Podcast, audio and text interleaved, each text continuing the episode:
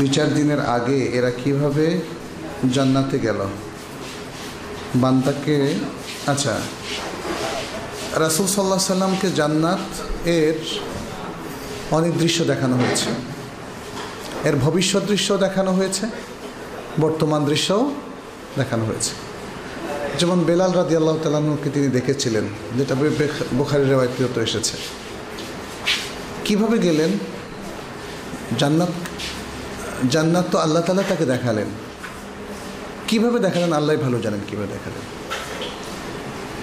জান্নাত আর পৃথিবী এক না। আর আল্লাহ দেখানোর সিস্টেম আর আমাদের দেখার সিস্টেম এক না। অতএব আমাদের সসীম জ্ঞান দিয়ে আমরা যদি ওটাকে বোঝার চেষ্টা করি, তাহলে ক্যালকুলেশন সঠিক হবে না। এমনকি রসুল্লাহ সাল্লাহ সাল্লামকে মেয়েরাজ আল্লাহ তালা এক রাত্রে কীভাবে নিয়ে গেলেন? আবার নিয়ে আসলেন কেন এটাও তো একটা একটা অদ্ভুত বিশ্বাস এবং অদ্ভুত একটা ঘটনা। আমরা এটা বিশ্বাস করছি কারণ এটা সত্য, কারণ এটা সহি সন্ধ্যার মধ্যে এসেছে, মেয়েরাজের ঘটনা। কিন্তু এটা কীভাবে, ওই বিশ্লেষণটা আমাদের খুব প্রয়োজন যদিও আজকাল অনেকেই সায়েন্টিফিক বিশ্লেষণ করছেন, অনেকেই ওই যে রকেট কিংবা দ্রুতগতির, দ্রুতযানের বিষয়গুলো তারা নিয়ে এসছেন। এবং তারা অনেকে আশা করছেন যে আলোর গতিতেও এক সময় যাওয়া যাবে, এরকম দ্রুত জানো নাকি আসবে। মানুষ যেটা চিন্তা ভাবনা করতে পারছে, সেটাকেই তারা বোঝার জন্য এই টেকনোলজিগুলো উপস্থাপন করছে যাতে মেরাজের সত্যতা বোঝা যায়। যাই হোক, বিজ্ঞান এখন অনেক দূরে গিয়েছে। অনেক কিছু আমাদের বুঝতে সুবিধা। যেমন আইটি যে টেকনোলজি, চিপসের মধ্যে যে অনেক কিছু এখন রাখা যায়। ছোট্ট একটা চিপস, চৌষট্টি জিবি, তাই না? অথবা তার ডাবল তার মধ্যে অনেক ইনফরমেশন রাখা যায়। মানুষের এত আমল নামা কীভাবে রাখা যায় এটা আমরা একসময় অবাক হতাম। মানুষ একশো বছর আগে একশো বছরের চিন্তা করত। আর এখন, এখনকার টেকনোলজি নিয়ে চিন্তা করে। আল্লাহ তাল্লার টেকনোলজি আর অনেক অ্যাডভান্সড মানুষ কত হাজার বছর, কত কোটি বছর ধরে চিন্তা করলে শেষ টেকনোলজিটা আবিষ্কার করতে পারবে, তার কি কোনো গ্যারান্টি আছে? কোন লিমিট হয়তো মানুষ সর্বোচ্চ যেখানে গিয়ে পৌঁছবে, আল্লাহর কাছে সেটা নস্যি। সামান্য। অতএব অতএব জান্নাতের তিনি কীভাবে গেলেন, এ বিষয়টাকে আমাদের ছোট্ট সসীম জ্ঞান দিয়ে ব্যাখ্যা করলে আমরা কোনো সিদ্ধান্তে উপনীত হতে পারব না। অর্থাৎ বোঝার সিদ্ধান্তে, কীভাবে? আল্লাহ তাল্লাহ নিশ্চয়ই অনেক অ্যাডভান্স টেকনোলজি ছিল, যা দিয়ে তিনি দেখিয়েছেন। আর আরেকটা বিষয় বর্তমান ভবিষ্যৎ অতীত এই তিনটা বিষয় এর থেকে আল্লাহ ঊর্ধ্বে। দিবসের আবর্তন কি করে হয়, সেটা আল্লাহ তালা এই সৌরজগতের একটা ব্যবস্থাপনা হিসেবে দিয়েছেন। কিন্তু আল্লাহ নিজে সময়ের ঊর্ধ্বে। কোনো সময়ের মধ্যে তিনি সুনির্দিষ্ট নন। ফলে আল্লাহ তালা যেটা আমাদের দৃষ্টিতে ভবিষ্যতে জান্নাত জাহান্নাম হবে, জান্নাতে যারা যাবে তাদের দেখেছেন। শুধু জান্নাতের না, বরং জাহান্নামে কী কী শাস্তি দেওয়া হয়েছে, সুদের শাস্তি কী, জেনার শাস্তি কী, সেটাও রসুল সাল্লাহ সাল্লামকে দেখানো হয়েছিল। তো এই ইনফরমেশনগুলো যেহেতু সত্য, আমাদেরকে তাতে বিশ্বাস করতে হবে। বারজাখি জিন্দেগি কেয়ামতের আগ পর্যন্ত চলমান, এই সময় কি শাস্তি হবে? হ্যাঁ কেয়ামতের আগ পর্যন্ত চলমান এবং এই সময় শাস্তি হবে। কবরে যাদেরকে জ্বালিয়ে দেওয়া হয়, তাদের কি হবে? বারজাখি জিন্দিগিতে যে শাস্তিটা হবে, সেটা যে এই নশ্বর দেহের উপর এমন কোনো ইনফরমেশন নাই। মানুষের এই নশ্বর দেহটা তো নষ্ট হয়ে যায়। এটা কবরে রাখলেও নষ্ট হয়ে যায়। যদি কাউকে জ্বালিয়ে দেওয়া হয় তাহলেও নষ্ট হয়ে যায়। বন্য জন্তু অথবা মাছে যদি কাউকে খেয়ে ফেলে, তাহলেও নষ্ট হয়ে যায়। বারজাকি জিন্দিগিতে আল্লাহ কীভাবে রুহের উপরে এবং মানুষের দেহের উপরে শাস্তি দিবেন, সেটা আল্লাহই ভালো জানেন। সে ব্যাপারে আর পূর্ণাঙ্গ ব্যাখ্যা হাদিসে দেওয়া হয়নি, তবে আমাদের বিশ্বাস করতে হবে বারজাকি জিন্দিগিতে মানুষের রুহ এবং দেহ দুটার উপরেই শাস্তি হবে, অথবা তাদেরকে সুখ সম্ভোগ দেওয়া হবে দুটোই, তার আমল অনুযায়ী। মানুষ মুসলমানদের কবর কীরকম হওয়া উচিত? বাংলাদেশের প্রচলিত কবর দেওয়ার পদ্ধতি কতটুকু সঠিক? বাংলাদেশে যেভাবে কবর দেওয়া হচ্ছে, সেটা পুরোপুরি বেঠিক নয়। তবে আরব দেশগুলোর কবর দেওয়ার পদ্ধতি একটু ভিন্ন। সেখানে একটা গুহা করা হয়। সে গুহার উপর দিয়ে ইট বিছিয়ে দেওয়া হয়। মানে ইটটা মানে মানে কবরটা যখন করা হয়, খোঁড়া হয়, এর নিচে আরেকটা গুহার মতো করা হয়। সেখানে লাশ দাফন করা হয়। তো রাসুল সাল্লাহ সাল্লামের যুগে সাধারণত যেমন ছিল, সেটাই আরব দেশের ট্র্যাডিশন হিসাবে চালু হয়ে আসছে। তবে লাহাদ বা এই যে বাঁশের জিনিসটা যে ব্যবহার করা হয়, সেটাও নিষিদ্ধ নয়। সেটাও নিষিদ্ধ নয়, কারণ কবর এর যে পন্থাটা চলে আসছে সেটাকে ফিক্স করে দেওয়া হয়নি যে এর বাইরে আর কোনো রকম কবর দিলে হবে না। ইসলামের ছেলে ও মেয়ের বিয়ের বয়স কত? বাংলাদেশের ছেলেরা বিয়ের উপযুক্ত হওয়ার পরেও তাদেরকে কাজের ব্যবস্থা করে না দিয়ে যাতে তারা নিজের স্ত্রীর খরচ বহন করতে পারে পড়ালেখার দোহা হয়। এতে তারা জেনার মতো জঘন্য কাজে অনেক সময় লিপ্ত হয়। ইসলামের দৃষ্টিতে কতটুকু সঠিক? বিয়ের বয়সটা তো বালেগ হওয়ার পরেই বিয়ের বয়স হয়ে যায়। তবে বালেগ হওয়ার সাথে সাথেই বিয়ে কি করবে? এ ব্যাপার রাসুল সাল্লাহ সাল্লামের একটা হাদিস কিন্তু দলিল সে হাদিসটা হচ্ছে ইয়ামা আশার শাবাব মানে ইস্তাতা আমিন কুমুল বা এতে ফালিয়াতাজাওয়াজ فإنه أغض للبصر وأحسن للفرج ومن لم يستطع فعليه بالصوم فإنه له وجاء হে যুবকেরা তোমাদের মধ্যে যারা বিবাহের সামর্থ্য রাখে তারা যেন অতি সত্বর বিবাহ করে নেয় তাদের সামর্থ্যের বিষয়টা আছে সামর্থ্যের বিষয়টা আছে এই সামর্থ্যটা দৈহিক সামর্থ্য এবং অর্থনৈতিক সামর্থ্য যেহেতু বিবাহ মানে শুধুই পারস্পরিক মেলামেশা নয়, বিবাহ মানে রেসপন্সিবিলিটি সংসারের পুরো দায়িত্ব তাকে নিতে হবে। পোষ্যদের খরচ তাকে বহন করতে হবে। অতএব শারীরিক, অর্থনৈতিক দুটো সামর্থ্য এখানে জরুরি। বিবাহের সামর্থ্য যারা রাখে, তাদের অতি সত্বর বিবাহ করতে বলা হয়েছে। কারণ বিবাহের মাধ্যমে মানুষের দৃষ্টিশক্তি সংযত থাকে আর তার লজ্জাস্থানে হেফাজত হয়। জেনা ব্যবচারে সে লিপ্ত হয় না। এই জন্য দ্রুত বিবাহের ব্যবস্থা করা উচিত। ছেলেদের এবং মেয়েদের, উভয়েরই। কিন্তু দ্রুত মানে কত দ্রুত? তাই না? এটা ভ্যারি করে। এটা ফ্যামিলি টু ফ্যামিলি ব্যক্তি টু ব্যক্তি ভ্যারি করে। তাদের সামর্থ্য আসার আগ পর্যন্ত তারা অপেক্ষা করবে। আর মেয়েদের ক্ষেত্রে তাদের ম্যাচুরিটি আসা পর্যন্ত অপেক্ষা করবে।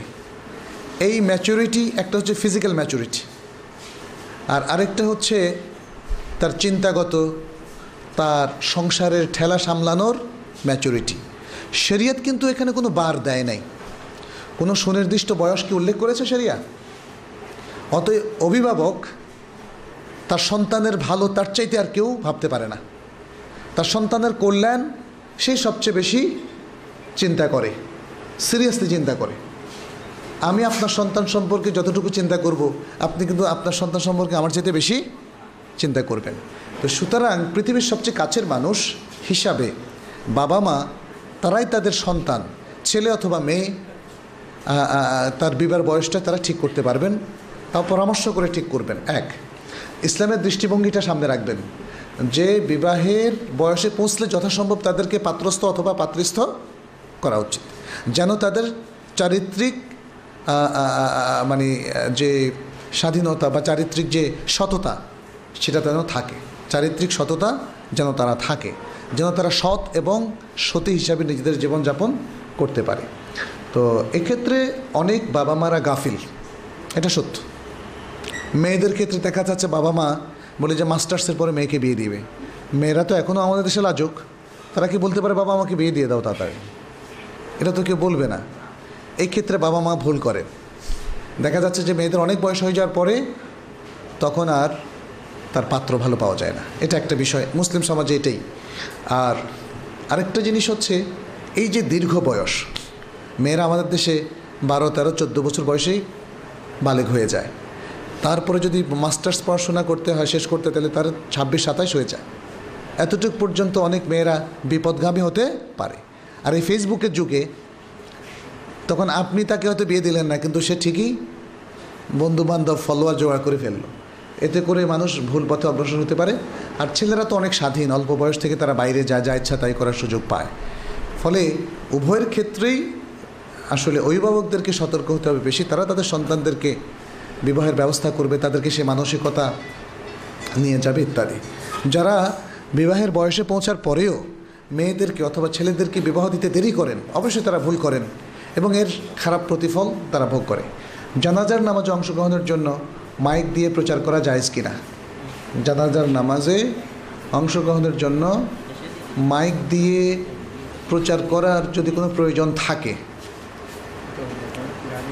আর যদি প্রয়োজন না থাকে কেন করবে? এটা এটা শরীয়তের কোনো আমল না, এটা কোনো ইবাদত না। বুঝতে পেরেছেন? এটা নিষিদ্ধও নয়, আবার সিদ্ধও নয়।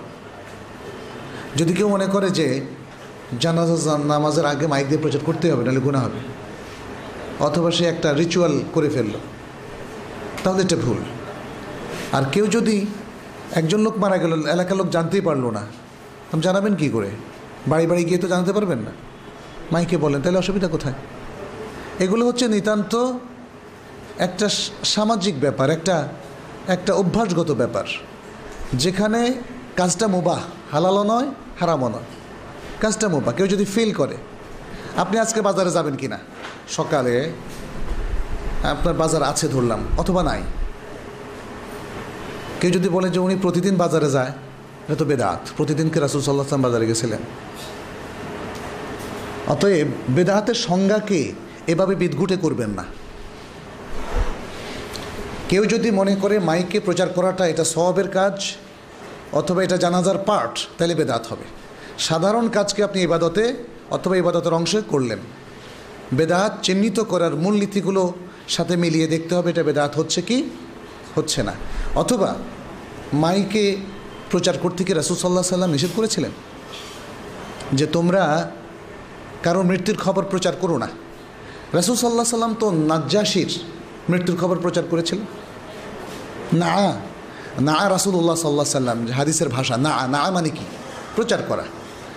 অতএব মানে জানাজার নামাজ প্রচার করা এটা নিষিদ্ধ নয়। আমাদের এলাকায় খতম তারাবি হাফেজ সাহেবরা যেভাবে খুব দ্রুত তেলাওয়াত করেন, যা খুব কমই বোঝা যায় এভাবে তেলাওয়াত করলে সালাত আদায় হবে কি না এবং খতমের নেকি পাওয়া যাবে কি না জানিয়ে বাধিত করবেন। আচ্ছা প্রথম কথা হচ্ছে তারাবির সালাদ দ্রুত পড়ার কোনো অপশান নেই। দ্রুত সালাদ পড়া, দ্রুত কোরআন তেলাওয়াত করা দুটোই আসলে অশুদ্ধ হওয়ার দিকে আমাদেরকে নিয়ে যায়। তাছাড়া আমরা যারা এক্সপিরিয়েন্স করেছি যে হাফেজ সাহেব যখন খুব দ্রুত পড়েন, তখন কিছুই বোঝা যায় না। তাই না? তাহলে এই পড়াটা শুদ্ধ নয়। এই পড়াটা শুদ্ধ নয়। আর যদি তিনি সালাতের রুকু, সেজদাগুলো খুব দ্রুত করেন, যে মানুষ ঠিকমতো তসবি পাঠ করছে না, তাহলে সেটা আরও ভয়াবহ। এবং এই ধরনের ইমামদেরকে নসিহাত করা উচিত, তাদেরকে নিষেধ করা উচিত এটা করতে, যদি তারা মানে নামাজটা সুন্দর মতো না পড়ে, কোরআনটা সুন্দর মতো তেলাওয়াত না করে, তাহলে তাদের অ্যাভয়েড করা উচিত। জি। সুরা আমের একশো উনষাট নং আয়াতে আল্লাহ তালা বলেন, তোমরা নিজেদের দিনকে খণ্ডে খণ্ডে বিভক্ত করো না দলে দলে দলে ভাগ হইও না।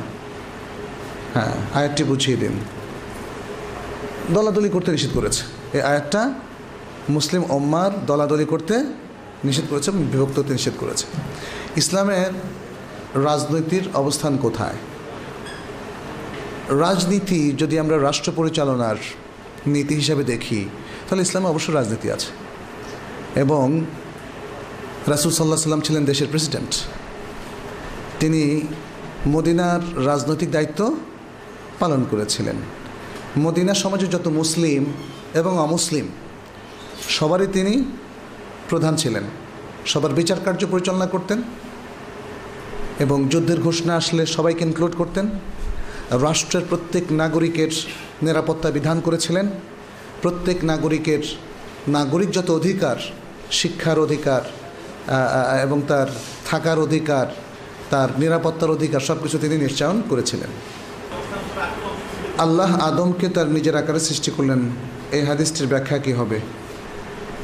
আচ্ছা খালাক আল্লাহ আদম আল্লাহ সুরাত। এটাকে দুভাগে ব্যাখ্যা করেছেন ওলামাই কেরাম। কে বলেছেন, আল্লাহ আদমকে তার সুরাতে সৃষ্টি করেছেন। তার সুরাতে সৃষ্টি করেছেন। খালাক আল্লাহ আদম আল্লাহ সুরাত। এতে কোনো সমস্যাই নাই। আদমকে যে সুরাতে আল্লাহ বানিয়েছেন, সেই সুরাতে সৃষ্টি করেছে আর কেউ কেউ বলেছেন মার্জেটা হচ্ছে আল্লাহর দিকে। আল্লাহ আদমকে তার সুরতে। এই তার সুরত মানে আল্লাহর সুরত। আল্লাহর সুরত বলতে আল্লাহর হুবহু সুরত? না, সেটা নয়। এটা এদাফাটা হচ্ছে আল্লাহর সৃষ্টি করা সুরাতে তিনি সৃষ্টি করেছেন।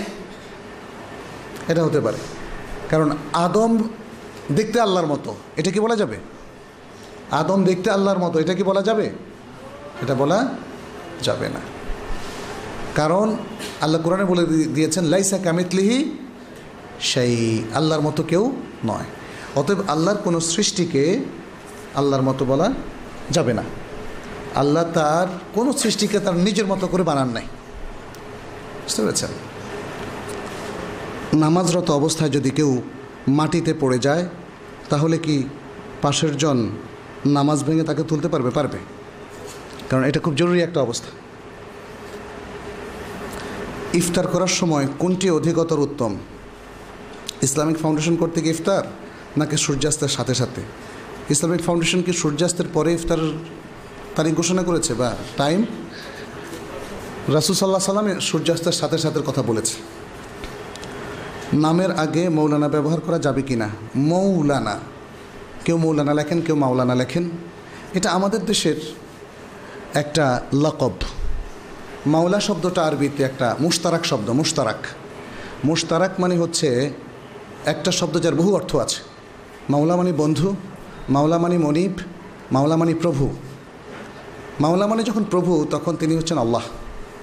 আর মাওলা মানে যখন বন্ধু, অথবা সম্মানিত ব্যক্তি, অথবা আজাদকৃত দাস, অথবা আজাদকৃত দাসের মালিক, তখন মানুষের ক্ষেত্রে সেটা প্রযোজ্য হতে অসুবিধা নাই। তবে অনেকে প্রশ্ন করেন মাওলা না আমাদের মাওলা বলা যাবে কি না? যেহেতু কোরআনে বলা হচ্ছে আন্তা মাউলানা আন্তা মাউলানা মানে নিজের প্রতি, মাউলায়া অথবা মাউলানা বলা যাবে যদি মাউলায়া, আমার মাওলা বলা যায়, তাইলে মাউলানা বলতেও কোনো অসুবিধা নাই। কারণ এটা সম্ভবত ইবনে অমর রাদি আল্লাহ তালু থেকে একটা রেওয়ায়ত আছে। তিনি এই শব্দটা ব্যবহার করেছিলেন। আর আরব দেশেও এই শব্দটা তৌহিদের দেশেও এই শব্দটার ব্যবহার আছে। বাদশার ক্ষেত্রে তারা মাওলানা শব্দটা ব্যবহার করে।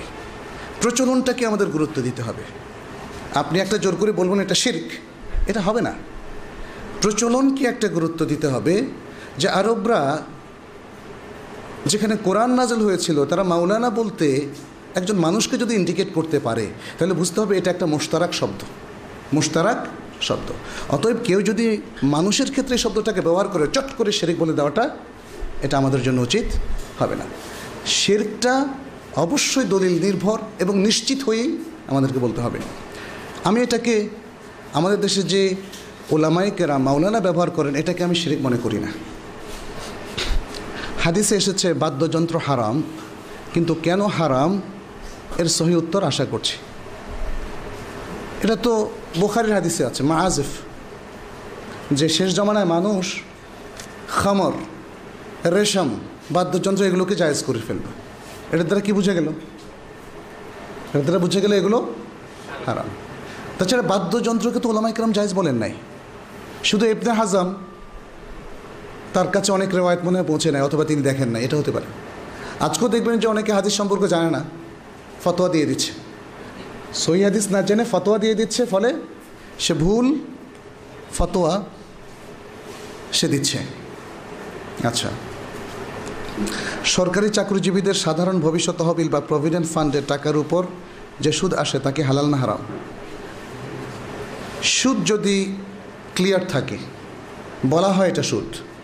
প্রভিডেন্ট ফান্ড থেকে যখন আপনি আপনি স্টেটমেন্ট নেবেন, তারা বলে দিচ্ছে এটা সুদ, তাহলে সেটা সুদ হিসাবে গণ্য। সুদকে খাওয়ার কোনো অপশান কি আছে? তাহলে প্রভিডেন্ট ফান্ড হোক, আপনার ব্যাংকে টাকা রাখেন, সুদী ব্যাংকে টাকা সেখান থেকে যে সুদটা আসবে, সেটা খাওয়া যাবে না। বাংলাদেশের ব্যাংকিং ব্যবস্থা কি ইসলামী শরীয়তসম্মত আমাদের দেশে ইসলামী ব্যাংকগুলো কি সত্যি ইসলামী ব্যাংক বলে আপনি মনে করেন? না, সুদী ব্যাংক যেগুলো, সেগুলোকে আপনি ইসলাম শরীয়ত সম্মত কেমনে বলবেন? বাংলাদেশ ব্যাংক অথবা কনভেনশনাল সনাতন ব্যাংক, সেগুলো তো কেউ দাবি করছে না আমরা ইসলামী ব্যাংক। অতএব এগুলোকে শরীয় সম্মত বলার তো কোনো কারণ নাই। তবে যারা দাবি করছে ইসলামী ব্যাংক, তাদের ক্ষেত্রে আমরা মনে করতে পারি সেগুলো ইসলামী ব্যাংক। আপনি যদি দাবি করেন আপনি মুসলিম, আমাকে একজন ভাই বললাম ভাই, আমি তো মুসলিম। আমি দেখছি নামাজও পড়ে। আমি কি বলব যে, ভাই, না, আপনি মুসলিম না? বলব? হ্যাঁ যতক্ষণ না আমি আপনার মধ্যে দেখি আপনি শরিয়া লঙ্ঘন করছেন, আপনি শিরিক করছেন, আপনি কুফুরি করছেন, আপনি শরিয়ার বিরুদ্ধে দাঁড়িয়ে যাচ্ছেন, তখন বলব, ভাই, আপনি কথায় সত্য না। কথায় সত্য না। তাহলে ইসলামিক ব্যাংকিংগুলোর ক্ষেত্রে সত্যিকার কথা হচ্ছে আমরা কেউ গবেষণা করছি না। তারা কতটা শরিয়া মানছে আর শরিয়ার লঙ্ঘন কোথায় হচ্ছে এটা কি আপনি দেখেছেন? আপনার খোঁজখবর আছে। কিন্তু আনফর্চুনেটলি আমরা যদি কেউ দাবি করে হ্যাঁ হান্ড্রেড পার্সেন্ট শরিয়া ভিত্তিক, সেও যেমন দেখেনি, আর যে বলছে যে, না, এগুলো আর সনাতন ব্যাংক সব সমান। এগুলো সুদের, ইসলামের নাম দিয়ে সুদ খায়। তার কি গবেষণা আছে? তার কি রেফারেন্স আছে? অতএব আমাদের ইনসাফ করতে হবে। ইনসাফ করতে হবে। যদি কেউ দাবি করেন তিনি ইসলামিক, তাকে ইসলামিক থাকতে দেন, অসুবিধা কী? যতক্ষণ না আপনার কাছে প্রমাণ আসে, ইসলামের বিরোধী কোনো নিয়ম তারা করেছে। ইসলামিক ব্যাংকগুলোর ক্ষেত্রে আমাদের মধ্যে নানা রকম নানা মত। আমি প্রথমত যারা ইসলামিক বলে নিজেদেরকে তাদেরকে ইসলামিক কি বলব? কিন্তু যতক্ষণ, যখন দেখি যে তাদের কোনো ভুল হয় এবং ভুলে সংশোধন করে, তাহলে ইসলামিক। মুসলিম যদি ভুল করে, তারপর আবার ভুলে সংশোধন করে, তাহলেও ইসলামিক। যদি শরিয়া মানার ঘোষণা কেউ দেয়, এবং তারপরে তারা ভুল করে, ভুল করার পরে ভুলের সংশোধন, অথবা ভুলের, ভুলকৃতভাবে যে টাকাটা অর্জিত হয়েছে, যদি সেটা ডাউটফুল ইনকামে তারা নিয়ে যায়, তাহলে তো এবং সেটা হারাম মাল যে খাতে ব্যয় করে, সে খাতে ব্যয় করে, তাহলে সমস্যা কোথায়? ইসলামিক ব্যাংকিংগুলো আজকে তারা চেষ্টা করছে ইসলামিক হওয়ার জন্যে। কমপ্লিট একটা অর্থনৈতিক, সুদভিত্তিক অর্থনীতির মধ্যে হান্ড্রেড পার্সেন্ট ইসলামিক হওয়া সম্ভব না। নানা কারণে। আমাদের ব্যবসায় প্রশাসন, এটা কি ইসলামিক আলোকে সাজানো? ইসলামিক কমন কোনো মার্কেট আছে? আজকে আপনারা যারা বিজনেস করেন, তারাও একটু বলুন তো দেখি। একদম পিওর বিজনেস কে করেন, হাত তোলেন। যারা এখানে বিজনেস না, আমাদের এই মিটিংয়ে একদম কোনো ঘুষ দেন না। একদম কোনো ফাঁক ফোঁ করে যান না। কোনো চাতুরতা করেন না। কে আছেন?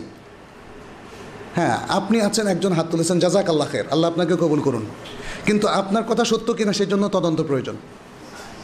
ইনভেস্টিগেশন প্রয়োজন। এটা আপনি দাবি করছেন। বুঝতে পেরেছেন? তা আমরা মানে যেহেতু প্রশ্নটা এসেছে, সেজন্য আমরা বলি যে আমরা আসলে মানুষের প্রতি ইনসাফ করি, প্রতিষ্ঠানগুলোর ভুল হলে গঠন গঠনমূলক সমালোচনা করি, যে ইস- ইসলামী ব্যাংকগুলোর যে ভুল ত্রুটি আছে, অবশ্যই ভুল ত্রুটি আছে আমি মনে করি, সেগুলো ধরিয়ে দিই, আর্টিকেল লিখে, পত্রিকায় লিখি, তারপরে যারা আমাদের গবেষক এমফিল পিএইচডি গবেষণা করছে, তারাও কিন্তু ইসলাম ব্যাংকিংগুলোর উপরে যে এদের শরিয়া রেটিংটা কেমন, তার উপর কিছু গবেষণা করতে পারে। জনগণকে তারা গবেষণার ভিত্তিতে ইনফরমেশনটা দিতে পারে। সেরকম ইনফরমেশান আসার আগে একদল গদবাদা বলে দিবেন, এগুলো আর সনাতন ব্যাংকের মধ্যে কোনো পার্থক্য নেই। এটা আসলে উচিত নয়।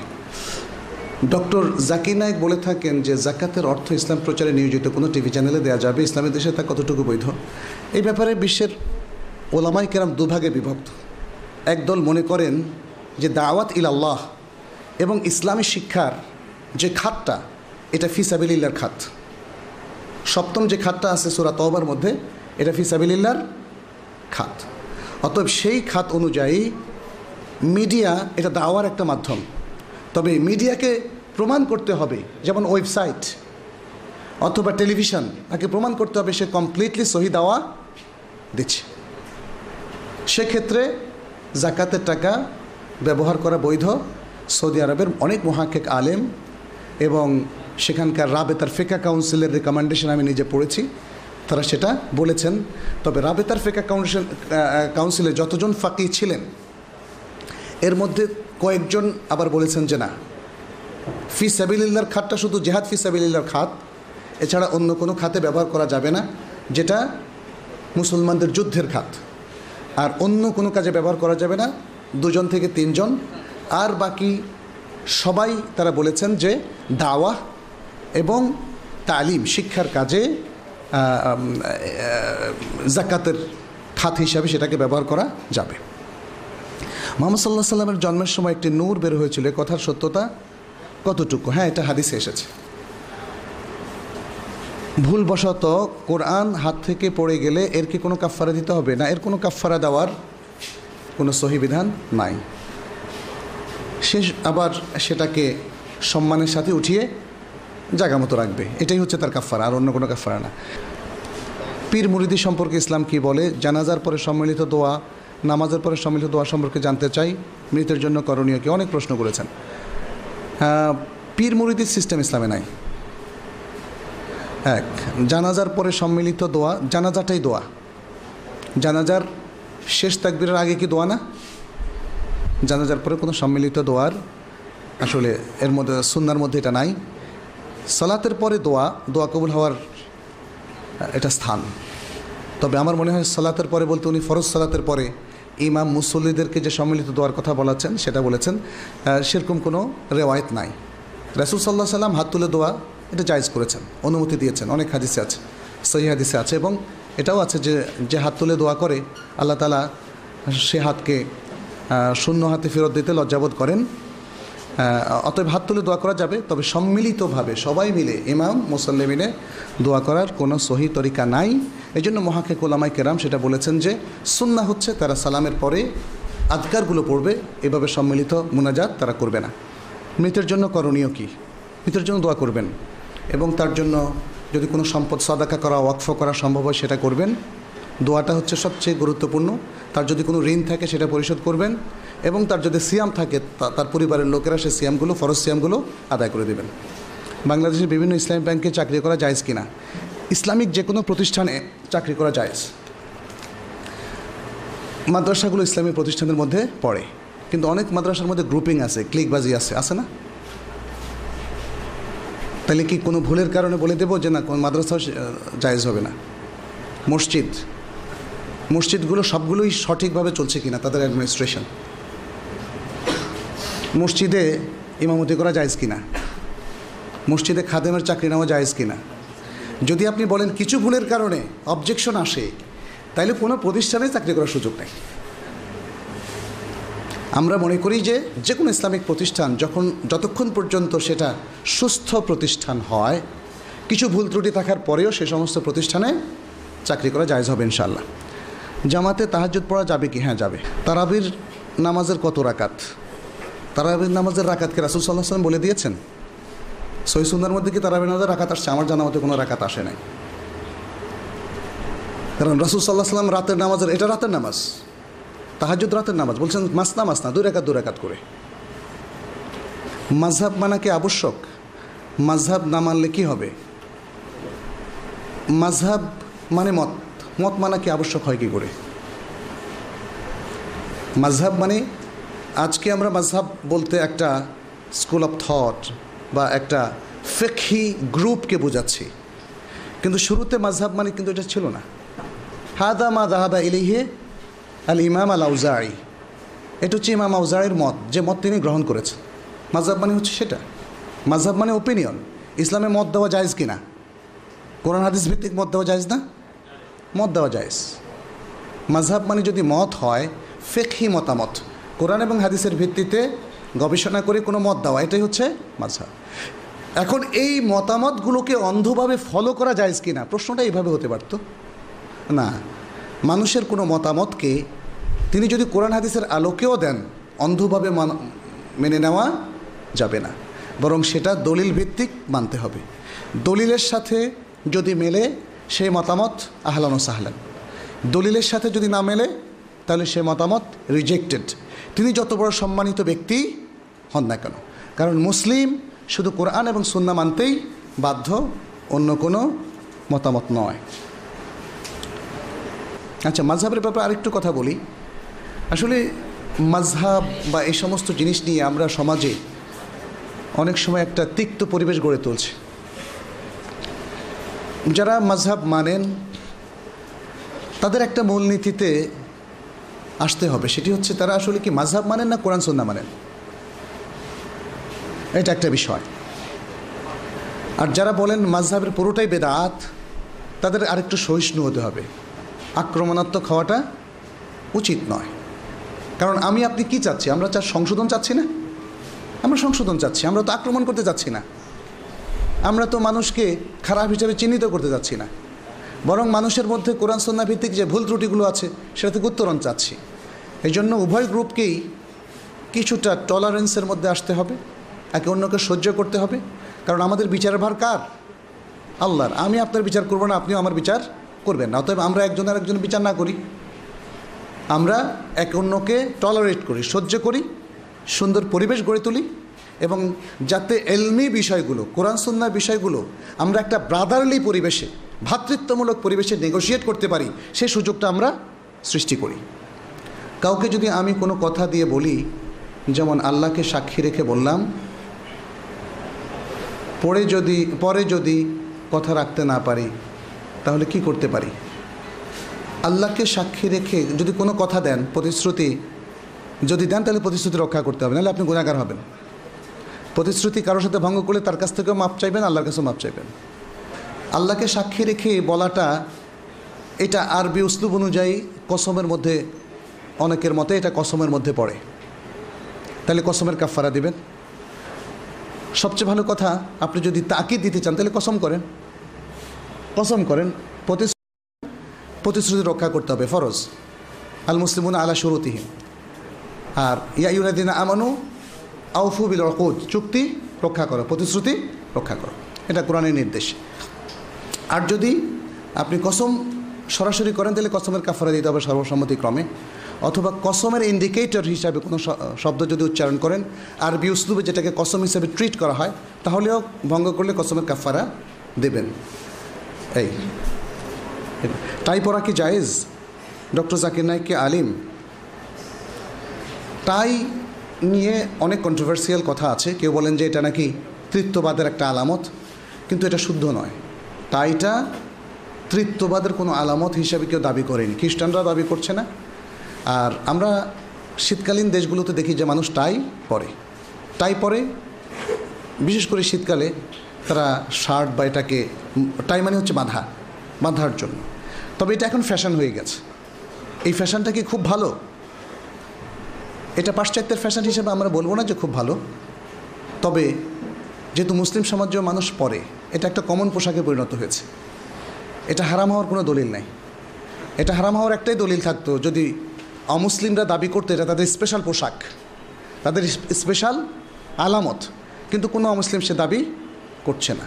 ফলে টাই পরা হারাম, এ কথা বলার জন্য স্পষ্ট দলিল থাকতে হবে, নাহলে সেটা হারাম বলা যাবে না। ডক্টর জাকির নায়ক আলিম আলিম মানে নলেজেবল তার নলেজ আছে কি না আপনাদের কি মনে হয়? আলোচনা শোনার পরে কি মনে হয় যে লোকটা কিছু জানে না? আলিম মানে হচ্ছে যে জ্ঞান রাখে, শরীয়তের জ্ঞান রাখে। ডক্টর জাকির নাইককে অনেক বিষয়ে আমরা শরীয়তের ভালো জ্ঞান রাখতে দেখেছি, অতএব সে অর্থে তাকে আলিম বলা যায়। কিন্তু আমাদের দেশে অনেকেই মনে করে তার মাদ্রাসার সার্টিফিকেট আছে কিনা, দাওরা হাদিস আছে কিনা, কামেল আছে কিনা। এই কারণে তারা হয়তো তাকে আলেম হিসাবে চিহ্নিত করছে না। কিন্তু এটা ঠিক নয়। তার অনেক শায়ক আছে।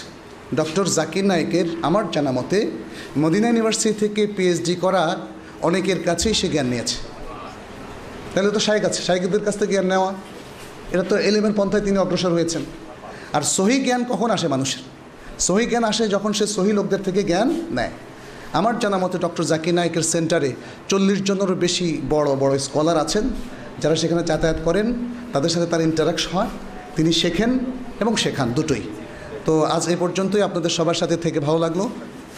আল্লাহ আমাদের সবার এলেম এবং আমলকে কবুল করুন এবং আরও বেশি তৌফিক আমাদেরকে দান করুন। আরও বেশি তৌফিক আমাদেরকে দান করুন। রামাদানের সিয়াম এবং কিয়াম আল্লাহ তালা কবুল করুন। আবারও কোনো এক হয়তো সবাই আপনাদের সাথে দেখা হবে। সেই আশাবাদ ব্যক্ত করে এবং সবাইকে ধন্যবাদ জানিয়ে আজকে এখানে শেষ করছি। ওসল্লাহ সাল্লাম আলা নবীনা মোহাম্মদ আলা আলহি ওয়াসাব আজমাইন। সুবাহানাক আল্লাহমা হামদিকা সাদু আল্লাহ ইহিল্লান তাস্তাক ফিরকাতুবিন